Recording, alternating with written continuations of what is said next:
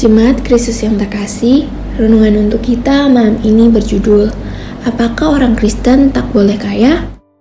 Dan bacaan kita diambil dari Lukas 12 ayat 32 sampai 35. Beginilah firman Tuhan.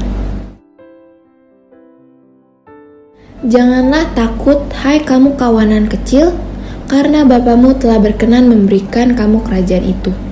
Jualah segala milikmu dan berikanlah sedekah, buatlah bagimu pundi-pundi yang tidak dapat menjadi tua. Suatu harta di sorga yang tidak akan habis, yang tidak dapat didekati pencuri, dan yang tidak dirusakkan nyengat. Karena di mana hartamu berada, di situ juga hatimu berada. Hendaklah pinggangmu tetap berikat dan pelitamu tetap menyala.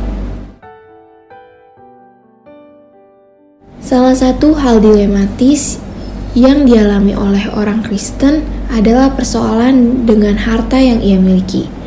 Di satu sisi, kita diajak untuk memiliki hidup yang sederhana dan memiliki kerendahan hati.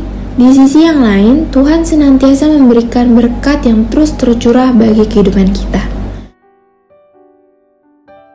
Belum lagi dengan banyaknya pemahaman yang beredar bahwa kekayaan adalah satu-satunya wujud bahwa hidup kita diberkati oleh Tuhan.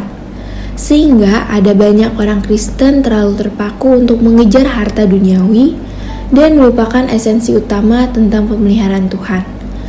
Lalu bagaimana bila pemahaman seperti itu dijumpakan dengan bacaan kita kali ini? Bagaimana sebaiknya kita memahami dan melakukannya dalam kehidupan kita? Apa yang dikatakan dalam Lukas yang menjadi bacaan kita saat ini untuk mengingatkan kita bahwa harta yang tak dimaknai dengan benar justru akan membuat kita terbelenggu dan tak lagi dapat melihat kasih Tuhan. Padahal segala berkat yang kita terima berasal dari Tuhan yang tak jarang kita lupakan demi mengejar harta benda. Bukanlah ini sebuah ironi? Lalu yang menjadi pertanyaan apakah orang Kristen memang tak boleh kaya? Tentu saja boleh.